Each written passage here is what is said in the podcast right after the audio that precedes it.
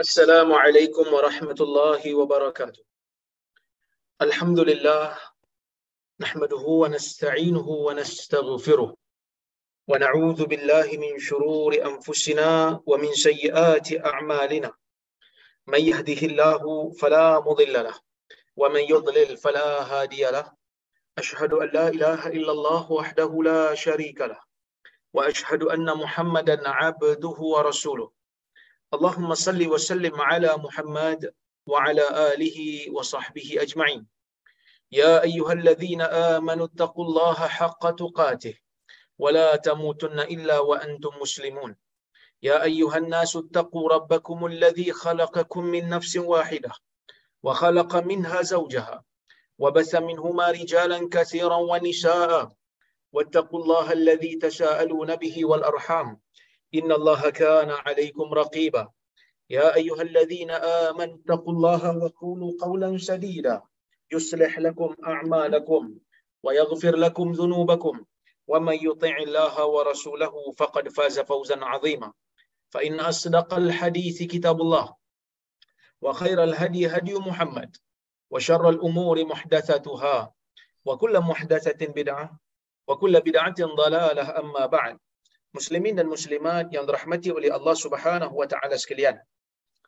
Alhamdulillah pada malam ini kita dapat bersama-sama berhimpun sekali lagi dalam kuliah Zoom ini untuk kita sambung semula perbincangan kita menggunakan kitab Riyadhus Salihin karya Al-Imam An-Nawawi rahimahullah. Kita berada pada bab yang ke-57 iaitu bab yang membicarakan berkenaan dengan qanaah. Bab pada menceritakan tentang kelebihan merasa cukup wal afaf dan juga menjaga marwah wal iqtisadu fil ma'ishah dan ber bersederhana ataupun kita kata uh, ber, uh, seimbang di dalam kehidupan. Baik, insya-Allah pada malam ini kita nak sambung uh, pada bab yang uh, sorry pada hadis yang ke-8 dalam bab ini dan hadis yang ke-529. Kata al-Imam An-Nawawi rahimahullah wa an Abi Abdurrahman Auf ibn Malik al-Ashja'i radhiyallahu anhu qala kunna 'inda Rasulillah sallallahu alaihi wasallam tis'atan aw thamaniyatan aw sab'atan فقال ألا تبايعون رسول الله صلى الله عليه وسلم. وكنا حديثي عهد ببيعة. فقلنا قد فقلنا قد بايعناك يا رسول الله. ثم قال ألا تبايعون رسول الله صلى الله عليه وسلم؟ فبسطنا أيدينا وقلنا قد بايعناك يا رسول الله. فعلى ما نبايعك قال أن تعبد الله ولا تشرك به شيئا. والصلوات الخمس وتطيع الله وأسر كلمة خفيفة ولا تسأل ولا تسأل الناس شيئا. فلقد رأيت بعض أولئك فلقد رأيت بعض أولئك النفر يسقط صوت أحدهم.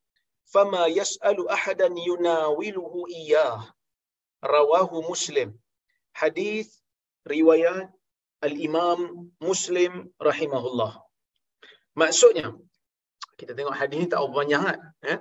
tapi hadis ni tuan-tuan dan puan rahmati Allah sekalian cerita pasal bai'ah okay, saya akan cuba untuk terjemahkan kepada tuan-tuan dan puan-puan ya. Maksudnya daripada Abi Abdurrahman Auf bin Malik al-Ashja'i. Auf bin Malik merupakan sahabat Nabi sallallahu alaihi wasallam. Biasanya tuan-tuan, kalau tuan-tuan baca kitab hadis, kalau ada di kalangan ha, sahabat Nabi ataupun di kalangan perawi-perawi ni yang ulama hadis letak eh, yang ulama hadis letak dia ni radhiyallahu anhu. Ha, jadi dia ni kebiasaannya adalah sahabat. Sebab ya, sahabat Nabi sallallahu alaihi wasallam ni memang ulama hadis akan taradhi. Memang akan taradhi iaitu para ulama hadis akan membaca radhiyallahu anhu. Ya. Jadi dia ni Dia ni tuan-tuan dan puan rahmati Allah Subhanahu Wa Taala sekalian. Um, sahabat Nabi sallallahu alaihi wasallam tapi kalau kita tengok dalam sejarah dia ni dia agak sedikit lewat bersama dengan Nabi sallallahu alaihi wasallam dalam peperangan. Lewat sikit sebab para ulama mengatakan awwalu masyahidihi al-fatah. Peperangan pertama yang dia bersama dengan Nabi sallallahu alaihi wasallam ya, adalah peperangan Al-Fatah. Apa itu peperangan Al-Fatah? Peperangan Al-Fatah ialah bukan peperangan lah, maksudnya pembukaan kota Mekah. Ha, pembukaan kota Mekah. Yang mana pembukaan kota Mekah ni berlaku pada tahun ke-8 Hijrah. Ha, jadi maksudnya dia agak sedikit lewat lah nak bersama dengan bersama-sama dengan Nabi sallallahu alaihi wasallam. Ha, kerana ada di kalangan sahabat Nabi ni yang berjuang dengan Nabi sallallahu alaihi wasallam ni awal lagi. Ada yang terlibat dengan Nabi sallallahu alaihi wasallam dalam perjanjian Al-Aqabah. Itu lebih awal lah. Ada yang bersama dengan Nabi sallallahu alaihi wasallam bersama dengan Nabi ni sebelum daripada perjanjian Aqabah lagi. Kan?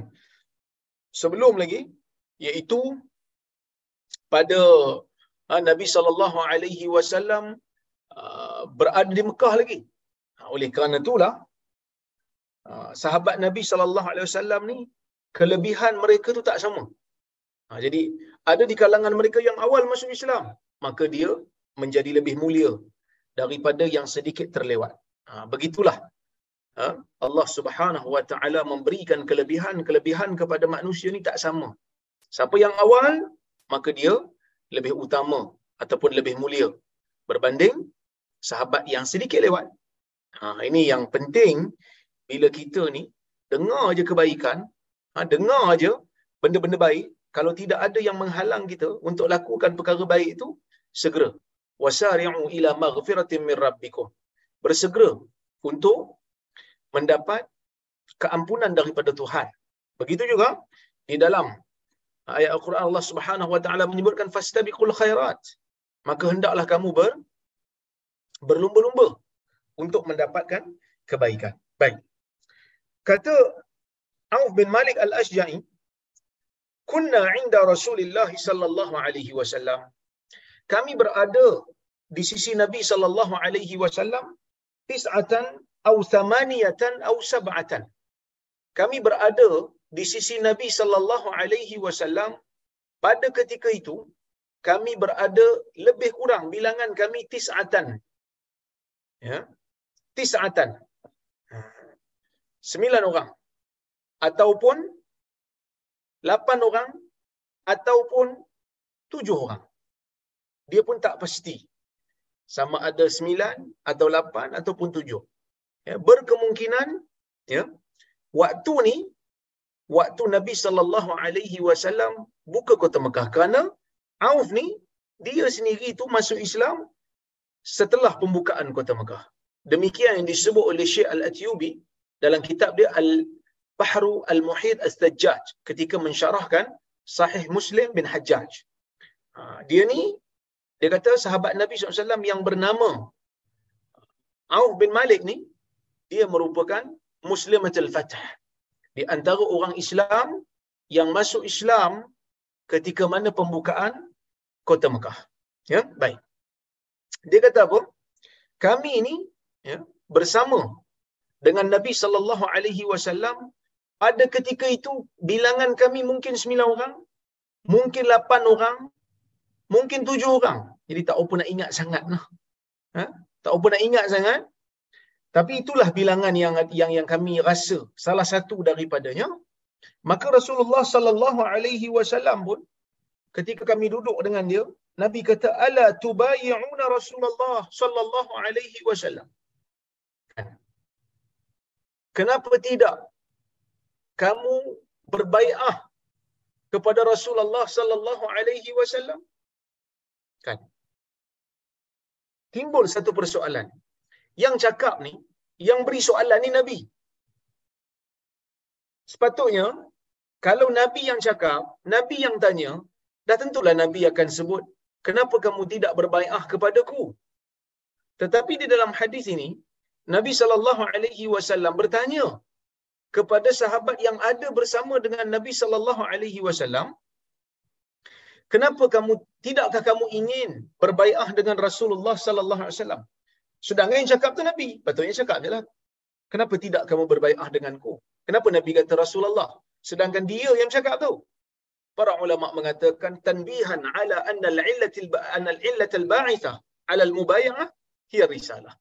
Nak bagi satu penegasan kepada orang yang mendengar kalam Nabi sallallahu alaihi wasallam bahawasanya punca ataupun sebab untuk melakukan bai'ah ni bukan kerana Nabi itu adalah Muhammad bin Abdullah semata-mata. Tidak. Tetapi kerana Muhammad bin Abdullah itu adalah Rasulullah sallallahu alaihi wasallam. Maka sebab itu Nabi ulang perkataan Rasulullah tu nak bagi tahu kepada sahabat yang baru masuk Islam pada ketika itu. Ya. Nak bagi tahu yang orang yang baru masuk Islam ketika itu kalau mereka berbaiat dengan Nabi sallallahu alaihi wasallam bukan kerana Nabi itu adalah Nabi eh, eh, Muhammad itu adalah Muhammad biasa tetapi kerana Muhammad itu adalah Rasulullah SAW. Masa kamu berbaiat dengan aku ni adalah kerana kamu, kerana aku ini adalah Rasulullah sallallahu alaihi wasallam. Okey? Baik. Kemudian bila Nabi tanya soalan tu, Auf kata wa kunna hadithi ahdin bi bai'ah. Dan pada waktu tu kami baru saja ya, uh, berbai'ah dengan Nabi sallallahu alaihi wasallam. Kami baru je bai'ah dengan Nabi. Sepatutnya Nabi tak tanyalah soalan tu. Sebab kami baru je buat bai'ah dengan Nabi. Tapi dalam riwayat ni tak adalah diceritakan bai'ah yang sebelum ni dilakukan atas dasar apa. Maka para sahabat sembilan orang ataupun lapan orang ataupun tujuh orang yang bersama dengan Nabi sallallahu alaihi wasallam pada ketika itu yang mendengar ucapan Nabi dia kata faqulna qad bay'anaka ya Rasulullah. Lalu kami mengatakan bila Nabi suruh bai'ah dengan dengan dia dengan Rasulullah kami pun kata kepada Nabi wasallam sesungguhnya kami telah berbai'ah dengan kamu wahai Rasulullah. Summa qala ala tubay'una Rasulullah. Lalu Nabi sallallahu alaihi wasallam bertanya atas kenapa tidak tidakkah kamu ingin untuk berbai'ah dengan Rasulullah sallallahu alaihi wasallam? Nabi ulang soalan yang sama. Faqulna qad bay'anaka faqulna qad bay'anaka ya Rasulullah. Lalu kami pun mengatakan kami telah berbai'ah dengan kamu wahai Rasulullah. Summa qala ala tubay'una Rasulullah? Rasulullah mengulang soalan yang sama tiga kali iaitu tidakkah kamu ingin berbai'ah dengan Rasulullah sallallahu alaihi wasallam? Maksudnya dengan tiga kali tanya ni Nabi sallallahu alaihi wasallam bukan hanya sekadar bertanya tetapi dalam bertanya itu ada arahan daripada Nabi sallallahu alaihi wasallam supaya para sahabat yang bersama dengan Nabi pada ketika ini berbaiat sekali lagi dengan Nabi sallallahu alaihi wasallam. Lalu para sahabat ni dah fahamlah. Bila Nabi tanya soalan ni berkali-kali, tiga kali tanya soalan yang sama, mesti Nabi sallallahu alaihi wasallam ni ada hasrat untuk memerintahkan kami melakukan bai'ah dengan dia lagi sekali. Lalu Auf kata? Qala kata Auf fabasatna aydiyana. Lalu kami pun menghulurkan tangan-tangan kami ailil mubayati lahu iaitu untuk berbai'ah dengan Nabi sallallahu alaihi wasallam kerana kami faham yang Nabi sallallahu alaihi wasallam bukan hanya sekadar suruh eh, bukan hanya sekadar tanya tetapi Nabi sallallahu alaihi wasallam menyuruh kami memerintahkan kami untuk berbaiat dengan Nabi. Wa qulna qad bay'anaka ya Rasulullah. Lalu kami pun berkata sesungguhnya kami telah berbaiat dengan kamu wahai Rasulullah. Ya. Lalu Nabi sallallahu alaihi wasallam ah, bila dicakap macam tu para sahabat ni ulang lagi soalan yang sama nak bagi ni nak, nak bagi nabi ingat kerana mungkin dia orang ni sangka nabi sallallahu alaihi wasallam terlupa mungkin sebelum ni dah buat bai'ah dah baru aja bai'ah kan ataupun mungkin bila sahabat kata kami telah bai'ah kami telah bai'ah kami telah bai'ah nak bagi tahu nak bagi isyarat kepada nabi sallallahu alaihi wasallam Apa sebenarnya nak dibaiahkan? Kami baru kita baru je buat baiah. Maka para sahabat bila ditanya berkali-kali oleh Rasulullah SAW, mereka faham. Nabi ini sebenarnya nak suruh kami berbaiah, lalu mereka pun tanya. Fa'ala ma nubayi'uka? Atas dasar apa yang kami nak berbaiah atas kamu sekali lagi ni wahai Rasulullah? Maksudnya, kami nak baiah tentang apa ni? Kan? Okey. Maka Nabi SAW kata apa? Ala anta qala ala anta ala anta abudullah wala tusyriku bihi syai'ah. Maksudnya, bai'ahlah dengan aku supaya kamu tidak melakukan syirik kepada Allah. Sembah Allah semata-mata. Yakni, kamu janji setia dengan aku. Yang kamu ni memang nak sembah Allah semata-mata, kamu tidak melakukan syirik kepada Allah walaupun dengan sesuatu apa sekalipun tak boleh. Kan? Wassalawatil khams dan kamu janji dengan aku. Kamu bai'ah dengan aku. Kamu nak laksanakan salat lima waktu. So hadis ni menjadi bukti hujah kepada majoriti ulama yang mengatakan salat witir ini tak wajib. Ini hujah majoriti ulama. Sebab kalau ikut Hanafi, mereka mengatakan witir ini wajib. Kalau siapa tak salat witir berdosa. Tapi pendapat yang tepat ialah pendapat majoriti ulama. Kenapa majoriti ulama yang tepat? Kerana kalau solat witir itu wajib, Nabi sallallahu alaihi wasallam tak sebutlah solat lima waktu saja. Dah tentu Nabi akan kata solat enam waktu. Sebab lima waktu tu dah kira wajib dah. Nabi sebut lima aja. Kamu berbaiah dengan aku jangan melakukan syirik kepada Allah. Sembah Allah semata-mata. Salat lima waktu. Mana lagi satu kalau betul-betul witir tu wajib. Jadi majoriti ulama betul lah dalam masalah ni. Ya. Wa tuti'u. Kamu kena taat. Kamu janji dengan aku, kamu kena taat. Wa tuti'u Allah. Kamu kena taat kepada Allah. Jangan sekali-kali kamu derhaka pada Allah. Wa asarra. Kemudian Nabi sallallahu alaihi wasallam pun berbisik. Kalimatan khafiyah ataupun kalimatan khafifah. Nabi SAW berbisik dengan satu kalimah yang perlahan. Apa kata Nabi SAW? Wala tas'alun nasa syai'a. Kamu jangan meminta dengan sesuatu uh, kamu jangan meminta sesuatu pun daripada manusia. Ya, jangan minta apa pun daripada manusia yang dimaksudkan dengan jangan minta ni. Jangan tanya ni, tanya dengan maksud minta. Tapi yang dimaksudkan minta yang tak boleh ni adalah minta dari sudut perkara-perkara dunia. Tapi kalau minta pengetahuan, minta ilmu, kan, minta penjelasan dalam hukum-hukum agama, yang ni tidaklah menjadi satu larangan. Kemudian Auf kata apa? Falaqad ra'aitu ba'dha ulaika nafar. Sesungguhnya aku pernah melihat sebahagian daripada mereka yang berbaiah dengan Nabi SAW. Yaskutu suta ahad, yaskutu sutu ahadihim. Ketika mana cemeti mereka jatuh daripada tunggangan mereka. Sebab zaman dulu, naik kuda ataupun naik unta perlu pegang cemeti untuk pukul unta tu punya uh, punggung ataupun perut supaya berjalan. Jadi sebahagian daripada mereka bila naik kenderaan, naik tunggangan, mungkin cemeti jatuh. Nak turun satu hal, biasanya orang akan minta orang yang tak naik lagi daripada unta. Tolong ambil saya kan? Tapi punyalah sebab dia orang ni dah berbaiah dengan Nabi sallallahu alaihi wasallam. Yang mereka tak nak minta apa pun daripada manusia bila jatuh saja ha, bila jatuh saja mereka punya cemeti ya mereka tidak minta kepada orang lain lagi dah ya, mereka tak minta daripada sesiapa lagi? Fala yasalu ahadan yunawilu uh, yunawiluhu iya. Sesiapa pun di kalangan mereka tak ada minta tolong pada sesiapa pun untuk menghulurkan semula cemeti yang jatuh itu. Adakah minta pada orang dalam urusan dunia ni salah? Tak salah. Tak salah.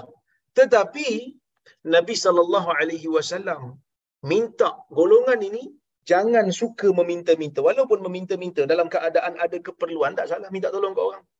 Tak salah. Tapi nabi wasallam tak suka minta-minta ni itu yang pertama. Yang kedua faedah yang kita boleh ambil ialah disyariatkan untuk kita ni berbaiah dengan pemimpin untuk menguatkan lagi.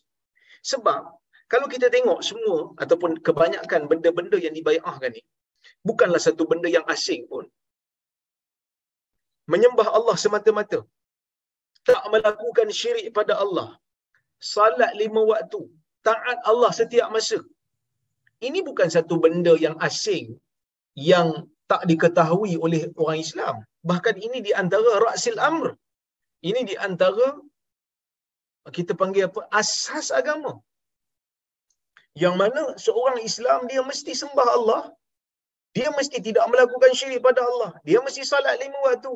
Dia mesti taat kepada Allah dalam setiap keadaan.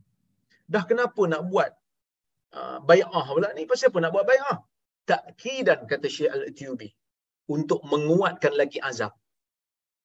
Untuk menguatkan lagi azam supaya melaksanakan tuntutan agama. Ia macam hadis riwayat Al-Imam Al-Bukhari daripada Ubadah bin Samit yang mana Nabi SAW menyebutkan bayi'uni ala an la tusyriku billahi syai'a wa la tasriqu wa la taznu Berbaiatlah denganku supaya kamu tidak melakukan syirik kepada Allah. Wala tasriqu, kamu jangan mencuri. Wala taznu, kamu jangan berzina. Wala taqtulu auladakum, kamu jangan bunuh anak-anak kamu. Wala ta'tu bi buhtanin taftarunahu baina aydikum wa arjulikum. Kamu jangan fitnah orang dengan cerita yang tak betul. Semua benda ni, kalau tak ada bayah pun, dah tentu-tentu haram dah. Pasal apa nak pergi bayah lagi? Jawapan dia adalah, takkid untuk menguatkan azam supaya lebih kuat azam itu meninggalkan benda yang dilarang oleh agama.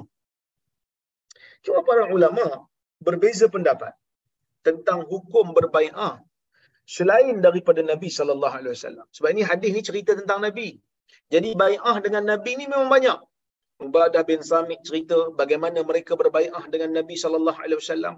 Ka'ab bin Malik ada cerita bagaimana mereka berbai'ah dalam perjanjian Al-Aqabah dengan Nabi sallallahu alaihi wasallam.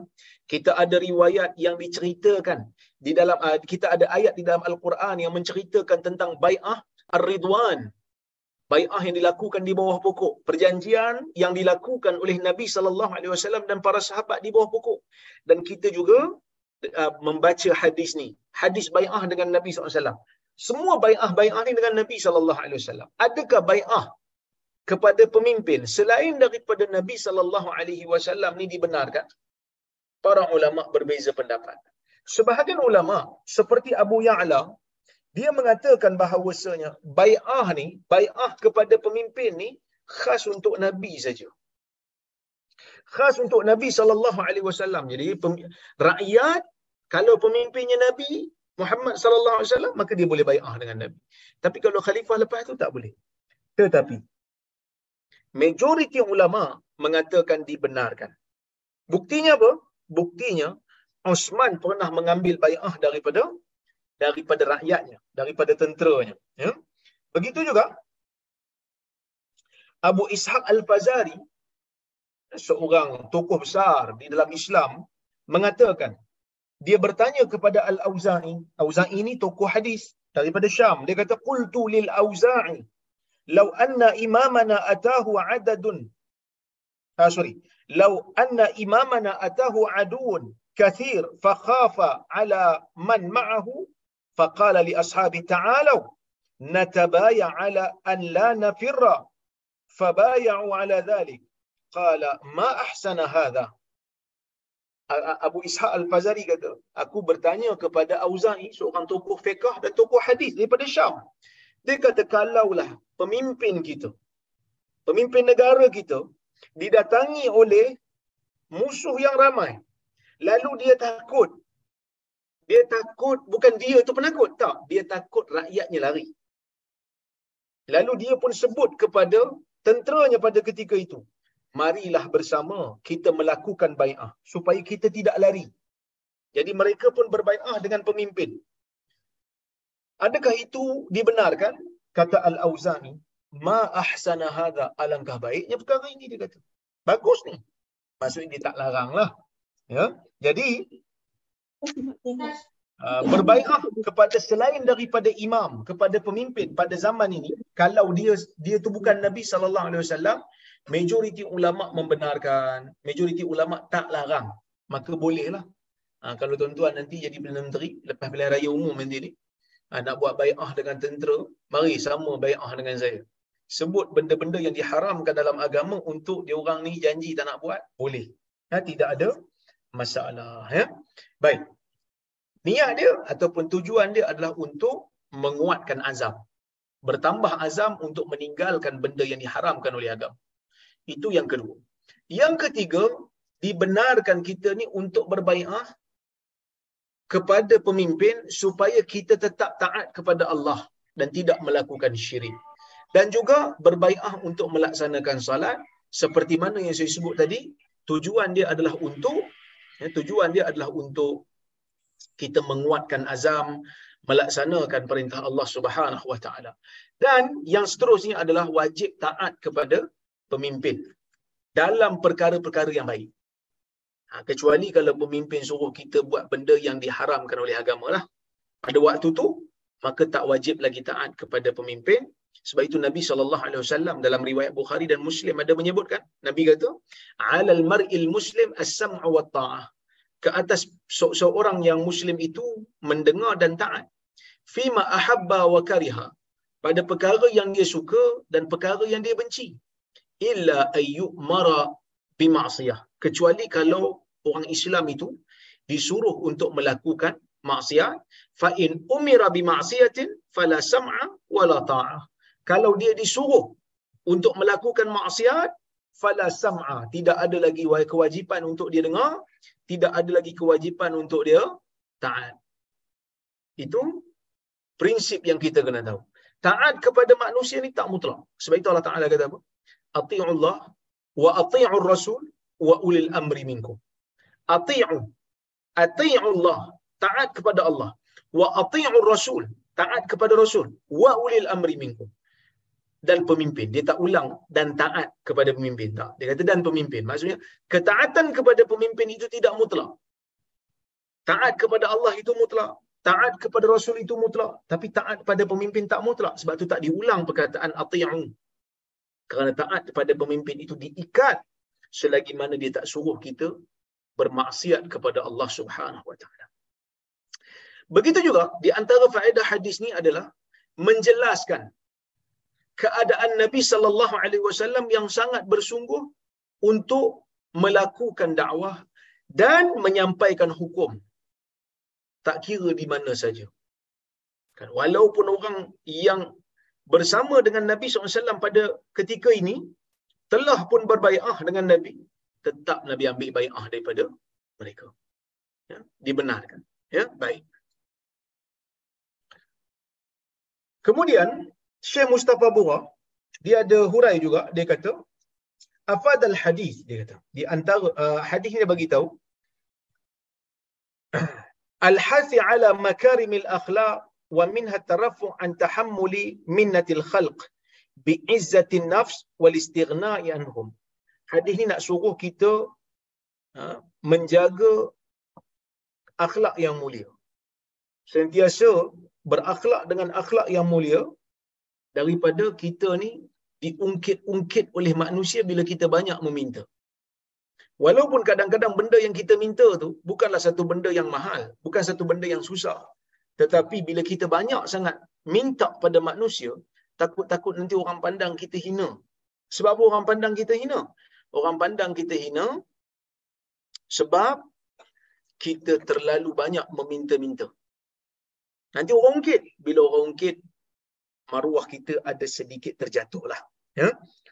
Begitu juga, Islam suruh kita ni, kalau boleh, jangan terlalu banyak minta tolong kepada manusia. Yang kedua, yang kedua ya, kalau boleh manusia ni bergantung dengan diri sendiri je. Selain daripada bergantung pada Allah, dalam urusan-urusan dunia bergantung pada diri sendiri. Kalau boleh buat sendiri, buat sendiri. Tak minta tolong kat orang. Ya? Ha. Dan dia kata, jangan suka meminta walaupun dalam perkara yang yang lekeh.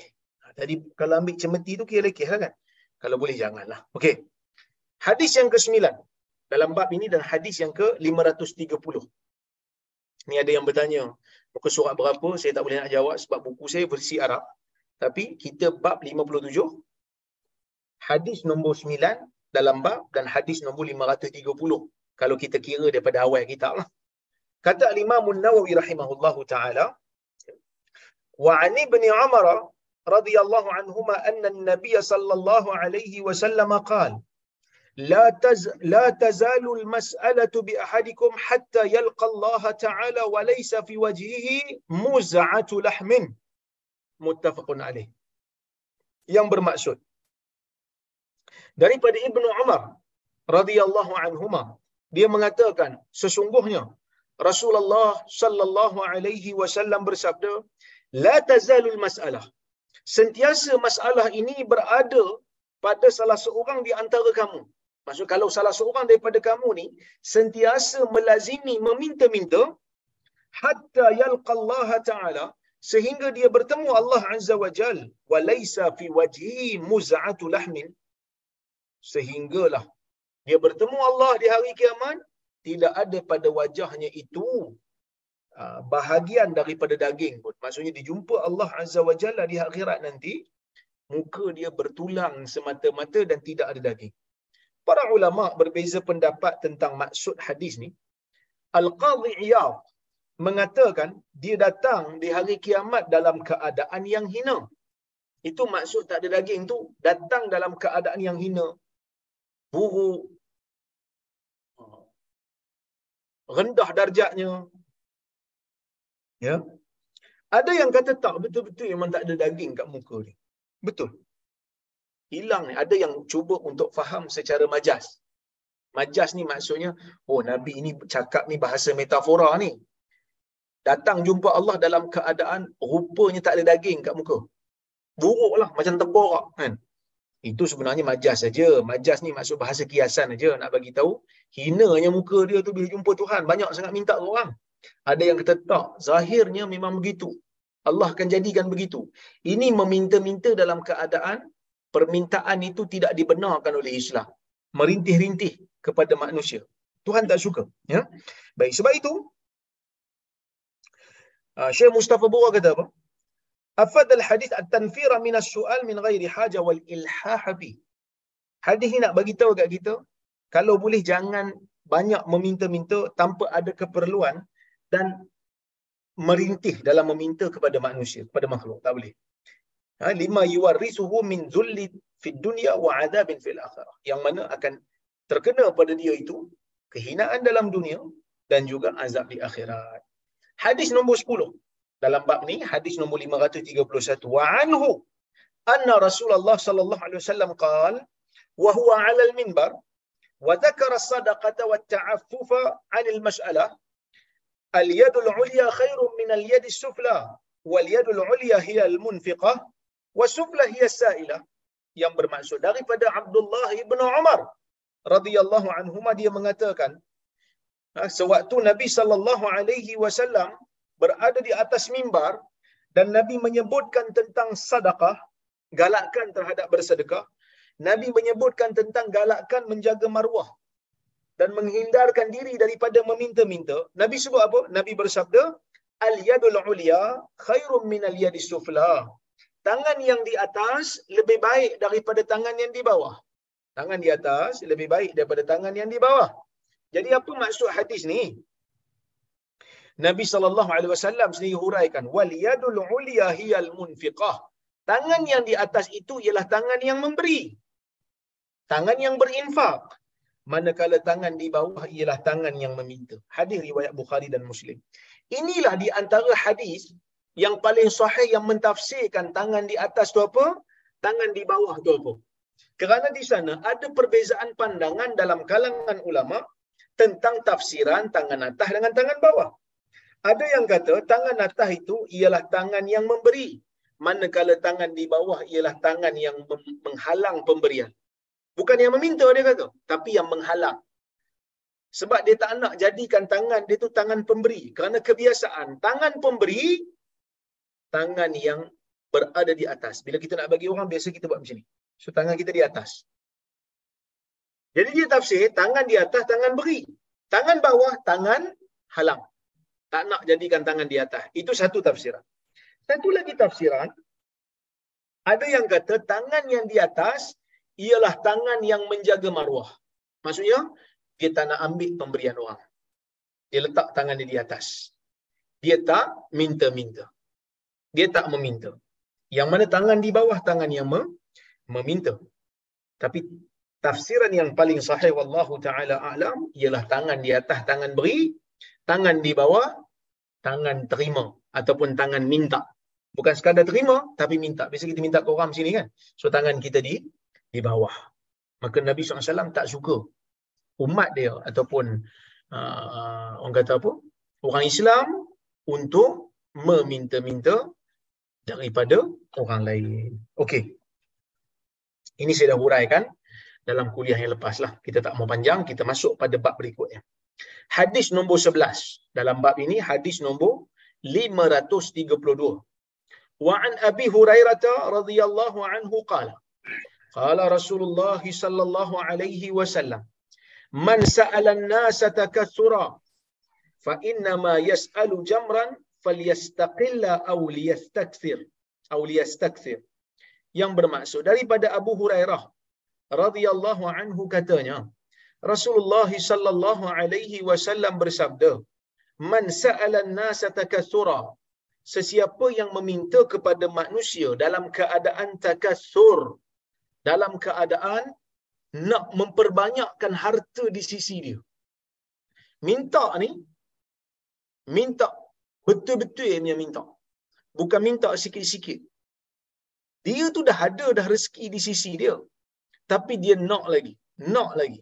Sebab meminta-minta ni tuan-tuan, dia penyakit. Bila kita minta, orang bagi. Kita syok. Sebab kita tak perlu usaha. Tak perlu kerja. Jadi kita rasa syok. Kita minta lagi. Minta lagi, dapat lagi. Kita rasa syok. Kita minta lagi, dapat lagi. Maka sebab itu, orang yang meminta-minta ni, dia tidak akan berhenti meminta. Terutamanya, bagi orang yang dah rasa kekayaan dengan meminta.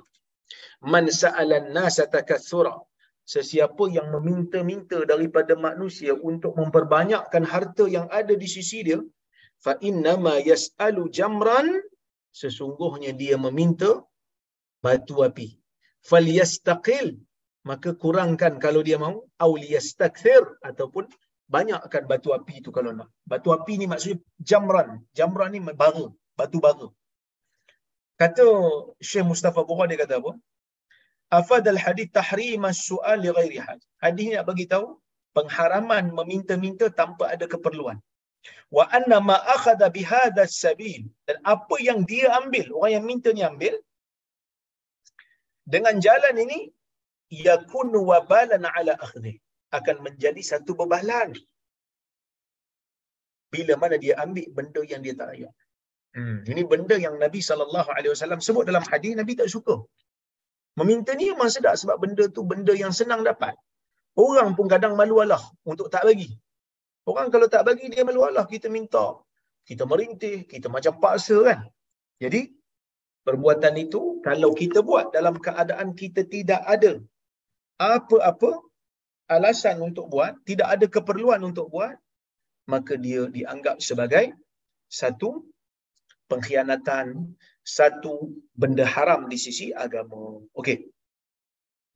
Hadis nombor 12 dalam bab ni dan hadis nombor 533 keseluruhan kitab ini kata al-Imam An-Nawawi rahimahullah wa an Samurah ibni Jundab radhiyallahu anhu qala qala Rasulullah sallallahu alaihi wasallam innal mas'alata kaddun yakuddu biha ar-rajul wajhahu an yas'ala ar-rajulu sultanan aw fi amrin la budda minhu hadithun rawahu tirmidzi wa qala hadithun hasanun sahih Baik.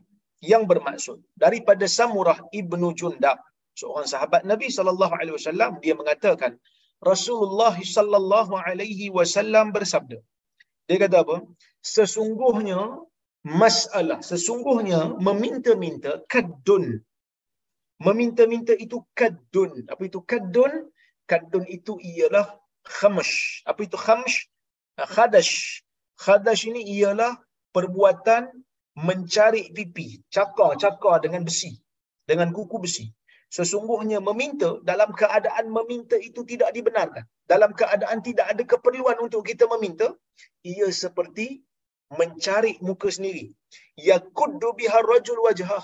Seorang lelaki dia mencukur ataupun men, uh, kita kata apa mencakar mukanya. Mencakar wajahnya. Illa ayyas ala rajul sultanan. Kecuali kalau seseorang itu meminta kepada pemerintah. Minta pada pemerintah tak ada masalah.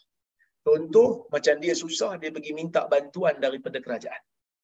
Dia susah dia pergi minta bantuan zakat kepada pejabat agama. Yang ni tak apa au fi amrin la budda minhu ataupun pada perkara yang mesti untuk dia minta pada orang lain selain daripada pemimpin Ha, jadi hadis nak bagi tahu jawazat talab minas sultan.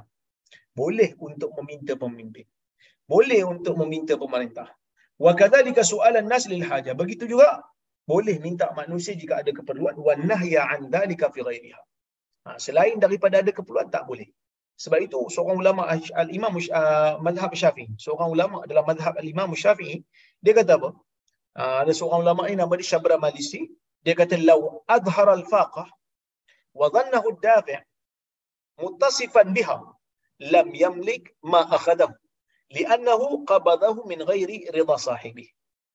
Kalau seseorang itu dia menzahirkan kemiskinan sedangkan dia tak miskin, dia kata dia miskin dia meminta dan dia kata dia miskin sedangkan dia tak miskin orang tu bagi orang yang ditipu tu bagi ke orang yang menipu atas alasan ataupun atas satu sebab sebab simpati dengan kemiskinan penipu tu. Kata uh, Imam Syabra Malisi, ketika mana dia mengambil harta itu, dia tidak memilikinya. Dia tidak memiliki pun harta tersebut. Sebab? Sebab dia mengambil harta itu dengan cara yang salah. Dia ambil harta tu bukan bukan dengan cara yang betul. Sebab kalau dia kalau dia bagi tahu hakikat yang betul, Ya, kalau dia bagi tahu hakikat yang betul, orang tak nak bagi kepada dia. Maksudnya orang bagi itu atas simpati orang. Ini benda yang kita bincang dalam kuliah kemarin. Nah, dalam kuliah kemarin, tuan-tuan dan puan rahmati Allah sekalian, kita sebut. Orang yang menipu kita, kalau dia zahirkan satu sifat, yang mana sifat tu, kita bagi dia atas dasar sifat tu. Kita simpati kat dia. Contohlah satu orang peminta sedekah ni dia minta kat kita sedekah lepas tu dia mereka apa merangkak-rangkak kan dia merangkak lalu merangkak merangkak rasa macam um, betul-betul cacat lah cara dia merangkak tu macam betul-betul cacat kita bagi dia atas dasar kita ingat dia cacat tapi dia tipu kita bila ditipu kita adakah pemberian itu halal untuk dia ambil pemberian itu tidak halal untuk diambil. Sebab kita bagi atas satu sifat yang tak ada kat dia, dia menipu. Dia tak memiliki pun pemberian tu dia kena pulang balik. Habis tu kalau dia tak pulang balik macam mana kita ni ustaz? Kita dah bagi ni dan dia tipu. Kita insya-Allah Allah Azza wa Jal kira pahala atas niat yang kita bagi itu sebab kita tak tahu. Maka kita akan dapat pahala baik. Kemudian hadis nombor 13 dalam bab ini. Wa an ibni Mas'ud radhiyallahu anhu qala qala Rasulullah sallallahu alaihi wasallam man asabathu faqah fa anzalaha bin nas lam tusadda faqatuhu waman anzalaha billah fayushiku Allah lahu bi rizqin ajil aw ajil rawahu Abu Dawud wa qala Tirmizi wa Tirmizi wa qala hadithun hasan Imam Tirmizi kata hadis ni hasan ya.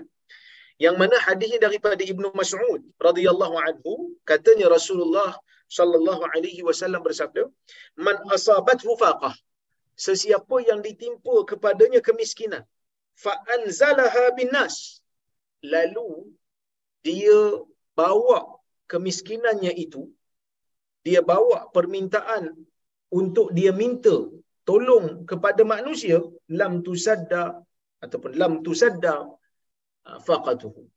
Maka kemiskinan dia itu tidak akan tertutup. Kemiskinan dia itu tak akan hilang. Maksudnya kalau dia dia, dia, dia jatuh miskin ya kalau dia jatuh miskin ada manusia yang tiba-tiba jatuh miskin. Macam mana tiba-tiba jatuh miskin ni contohnya macam seorang isteri yang suaminya kaya umpamanya. Uh, ada jawatan tinggi dan sebagainya tapi hutang pun banyak juga. Waktu suami dia hidup gaji ada jadi dia kaya. Bila suami dia mati gaji tak ada bayar hutang semua. So dia jatuh miskin. Isteri tak kerja umpamanya. Tiba-tiba jatuh miskin. Jadi Nabi SAW kata orang yang miskin kalau dia minta pada manusia lam tusadda faqatu kemiskinan dia itu tidak akan tertutup maksud tak tertutup ni mungkin dia dapat bantuan tapi bantuan itu manusia yang bagi dia terputus, dia terhad. Taklah dia jadi kaya dengan pemberian manusia ni. Itu maksud Nabi SAW. Maksud pemberian Nabi SAW ini terhad. Ada waktu, orang bagi. Ada waktu, orang tak bagi. Jadi, Nabi SAW tak galakkan untuk Ah, kita minta-minta daripada manusia ni. Kemudian Nabi kata apa? Wa man anzalaha billah. Sesiapa yang turunkan kefakirannya itu meminta kepada Allah fayushikullaha lahu fayushikullaha lahu birizqin ajil aw ajil. Boleh jadi Allah Azza wa Jal akan memberikan dia rezeki yang segera ataupun rezeki yang lambat. Kalau minta pada Allah, Allah akan bagi. Mungkin cepat, mungkin lambat jadi minta tolong dengan manusia ni boleh jika ada keperluan tapi jangan lupa minta daripada Allah kerana minta daripada Allah Ta'ala ini, kalau sampai pada satu masa, Allah Ta'ala akan bagi. Allah Ta'ala akan bagi. Dan pemberian Allah Ta'ala itu, kalau Allah Ta'ala nak bagi, ada kalanya pemberian itu lebih daripada apa yang kita bayangkan. Tuan tengok, kan ada manusia-manusia yang asalnya manusia biasa je. Tetapi, bila bantuan Allah Subhanahu Wa Ta'ala datang, dia menjadi manusia yang senang. Cuma ujianlah pula pada dia. Jangan dia lupa daratan. Ha, jangan dia lupa daratan. Jangan dia lupa rezeki yang Allah Ta'ala pernah bagi kat dia. Ha, contohnya macam saya ada seorang kawan. Waktu PKP. Biasanya tuan-tuan, waktu PKP ni orang hilang kerja. Tapi saya ada seorang saya ada seorang kenalan lah. Taklah begitu rapat. Tapi saya kenal dia, dia pun kenal saya. Ha? Tapi jaranglah kami ni jumpa Yes, kenal-kenal macam tu sebab dia belajar Madinah. Dia dulu belajar Madinah. Jadi kebetulan dulu saya selalu pergi Madinah. Jadi jumpalah bila buat umrah. Kebetulan lah tuan-tuan masa saya pergi, masa saya duduk di Jordan dulu. Waktu saya belajar dulu. Kebetulan.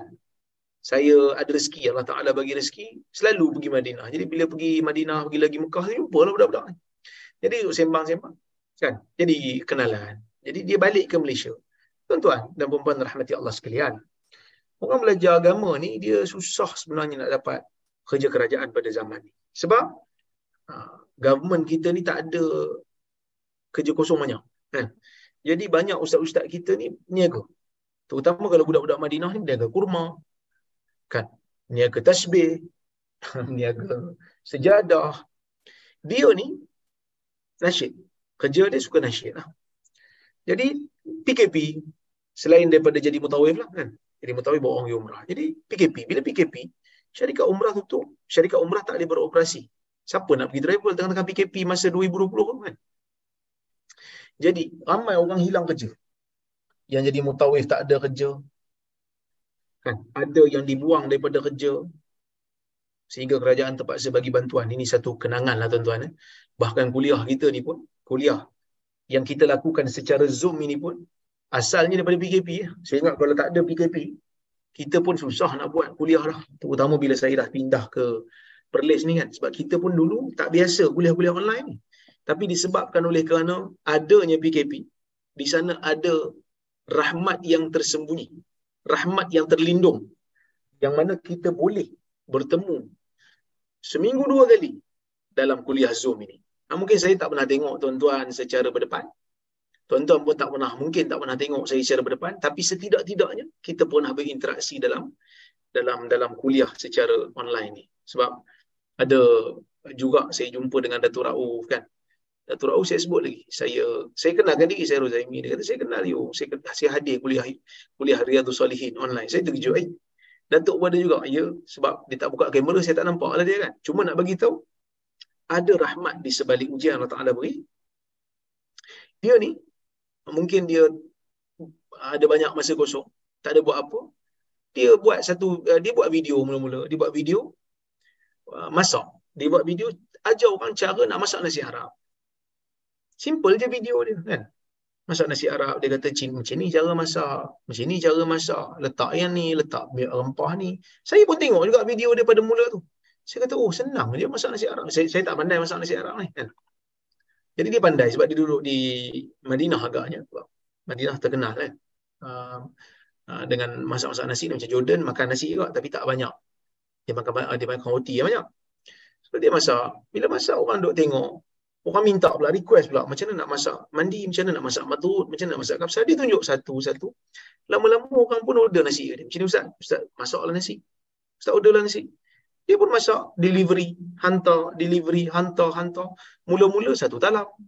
Dia masak, hantar, lepas tu dua talam. Orang duk bercerita sedap-sedap, tiga, empat talam dia. Lah kali tuan-tuan. Semalam saya pergi. Semalam, air apa?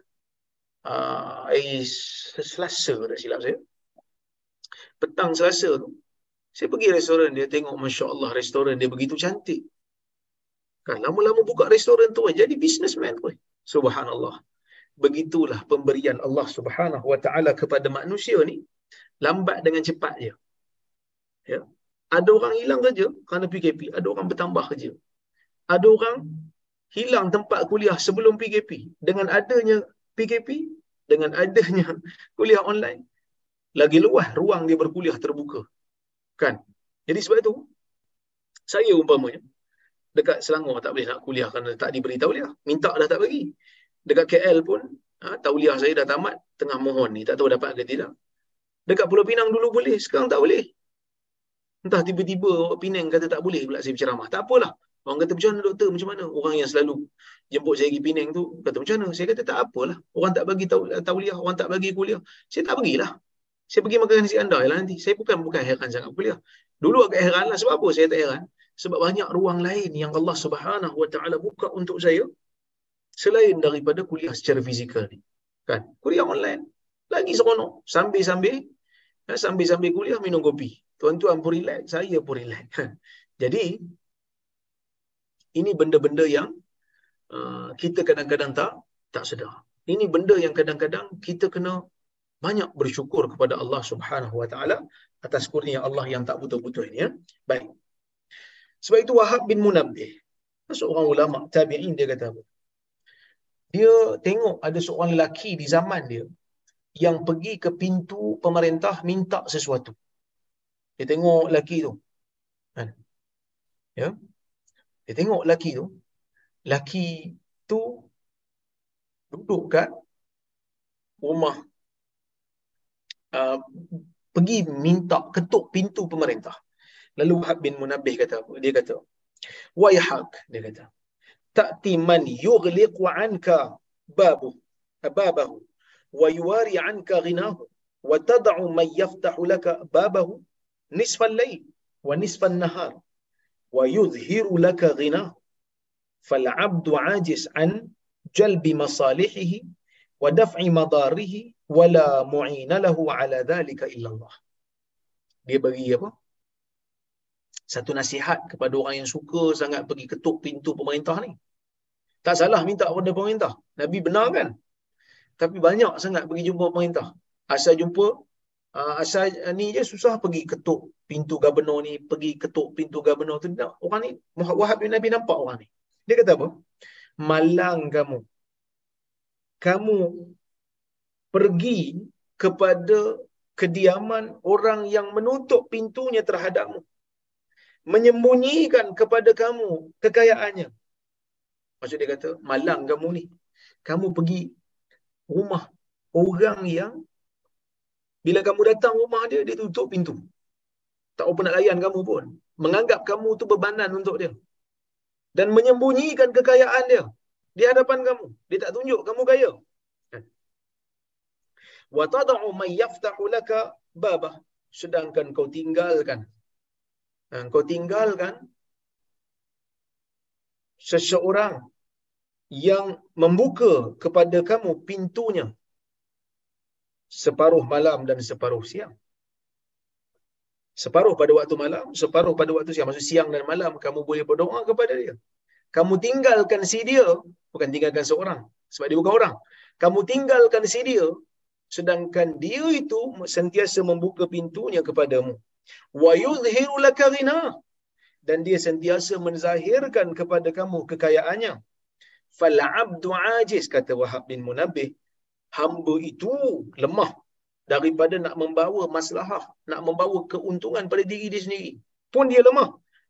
Dia juga lemah dalam nak menolak mudarat daripada terkena diri dia sendiri dan tak ada siapa yang dapat membantu dia dalam perkara itu melainkan Allah. Siapa yang ditinggalkan tu?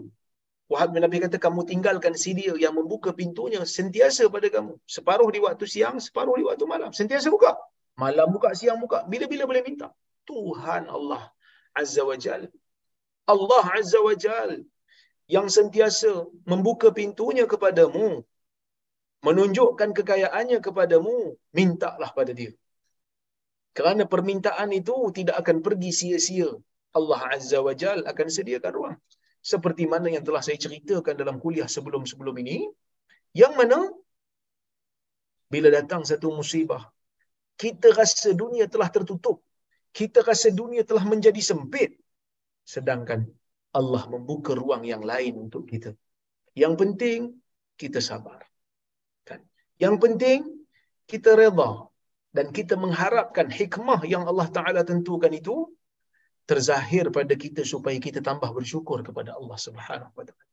Jadi sebab itu bila saya menung balik kadang-kadang saya duduk saya renung diri saya kata Allahu akbar. Begitu besarnya Ah, rahmat, kelebihan yang Allah Ta'ala bagi pada kita semua. Walaupun dalam keadaan kita ni bukanlah, saya lah, bukanlah orang yang banyak ibadah. Tetapi Allah Subhanahu Wa Ta'ala berikan ruang yang sangat luas. Allah Subhanahu Wa Ta'ala berikan ruang yang sangat-sangat luas. Walaupun dia tutup sebahagian daripada ruang. kan? Ah, orang ada je nak dengar ah, kuliah kita. Ada kadang-kadang kita pun tak larat nak pergi. Tadi baru je tadi ada satu orang hamba Allah daripada Melaka dia kata dia dulu dia kenal saya sebelum dia kata sebelum ustaz jadi glamour. Sekarang ni pun macamlah glamour sangat tapi orang kenal lah kan. Cuma dia kata saya dah pindah ke Melaka ustaz. Anytime you uh, you, you, uh, you singgah Melaka ya bagi tahulah. Dia nak buat kuliah bulanan. Saya kata kuliah bulanan tak boleh lah. Melaka tu jauh sangat. Saya kata boleh. Saya kata kalau saya balik rumah mentua saya di Muar, insya-Allah saya akan bagi tahu pada dia untuk kita buat pertemuan. Kan? Lagi seronok sebenarnya. Kuliah di rumah ni lagi syok. Sambil-sambil kuliah, boleh minum kopi. Sambil-sambil kuliah, ada jamuan sikit-sikit. Kan? Bukanlah kuliah kat masjid seronok. Kuliah kat masjid seronok juga. Tapi Allah tetap memberikan ruang. Jadi sebab itu, kita kena sentiasa sangka baik dengan Allah Subhanahu Wa Taala. Sangka baik yang Allah Subhanahu Wa Taala akan berikan ruang. Kita minta aja pada Allah. Kita minta, kita doa, insya-Allah Allah Subhanahu wa taala akan berikan kita sesuatu yang baik untuk kita, sesuatu yang kita perlukan insya-Allah. Jadi tuan-tuan, cukuplah sekadar itu untuk malam ini insya-Allah. Jika ada ruang, jika ada kesempatan yang lain, kita bertemu lagi. Saya tengok kalau kalau ada soalan ataupun komentar uh, untuk saya jawab, saya jawab dulu ya. Assalamualaikum warahmatullahi wabarakatuh. Saya menemui sebuah hadis yang memetik Ibn Omar mengatakan wahai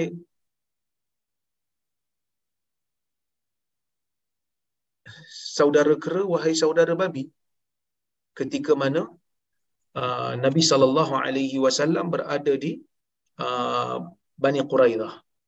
Yang ini kalau tak silap saya ada uh, riwayat sekejap saya cari eh.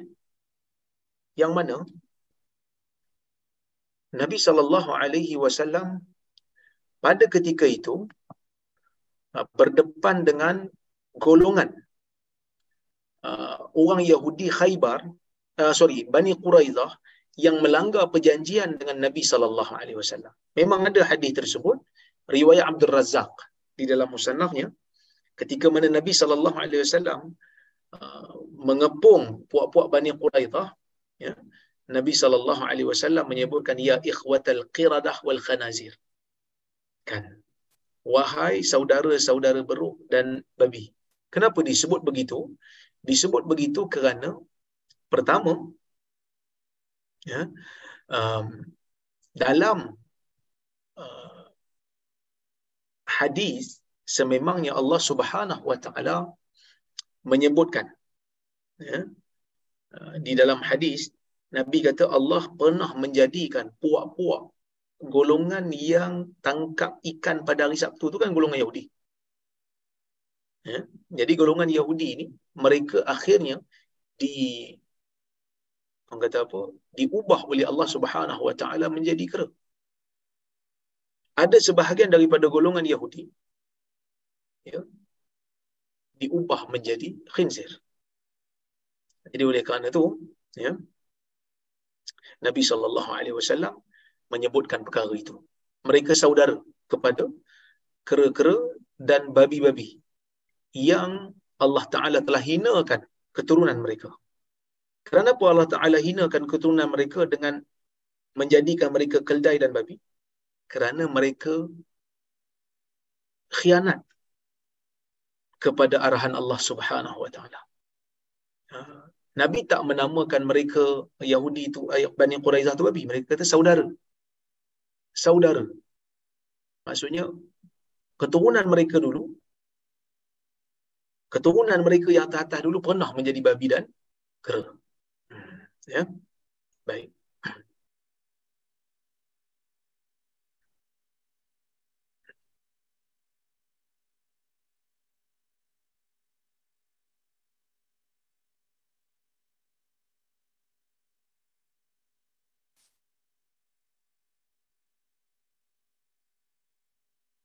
Riwayat ini sahih, eh? riwayat ini sahih.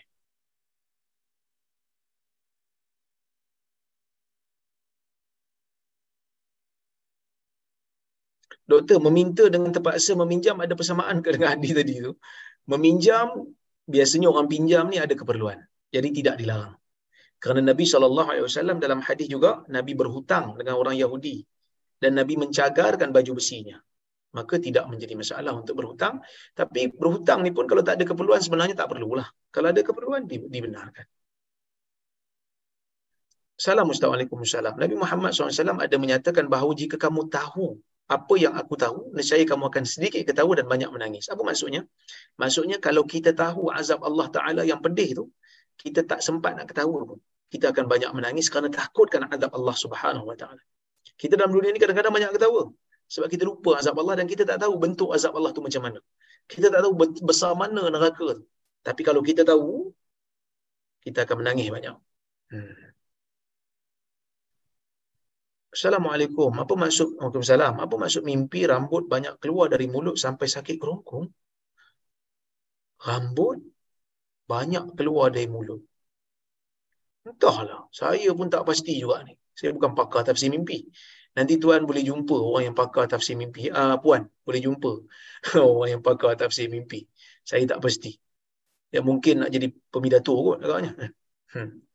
Okey. Assalamualaikum. Assalamualaikum.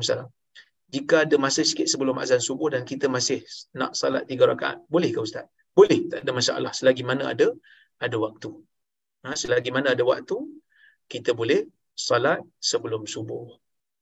Wallahu a'lam. Itu adalah waktu untuk uh, qiyamul lail lagi. Ha, wallahu alam. Terima kasih banyak pada semua. Terima kasih banyak pada penganjur. Terima kasih banyak kepada tuan-tuan dan puan-puan rahmati Allah yang hadir pada uh, malam ini. Terima kasih. Saya mohon maaf terkasar bahasa tersilap kata. Saya ucapkan terima kasih kepada uh, Datuk Syekh Hamid, kepada Johan, Haji Hamid, Haji Shah, Tan Sri Azman, Datuk Rozhan uh, yang uh, Tan Sri Azman yang menganjurkan kuliah pada malam ini. InsyaAllah jika ada kesempatan yang lain kita bertemu lagi. Aku laqawli hadha wa astaghfirullahaladzim li walakum. Wassalamualaikum warahmatullahi wabarakatuh. Waalaikumsalam. Jazakallah khair. Barakallahu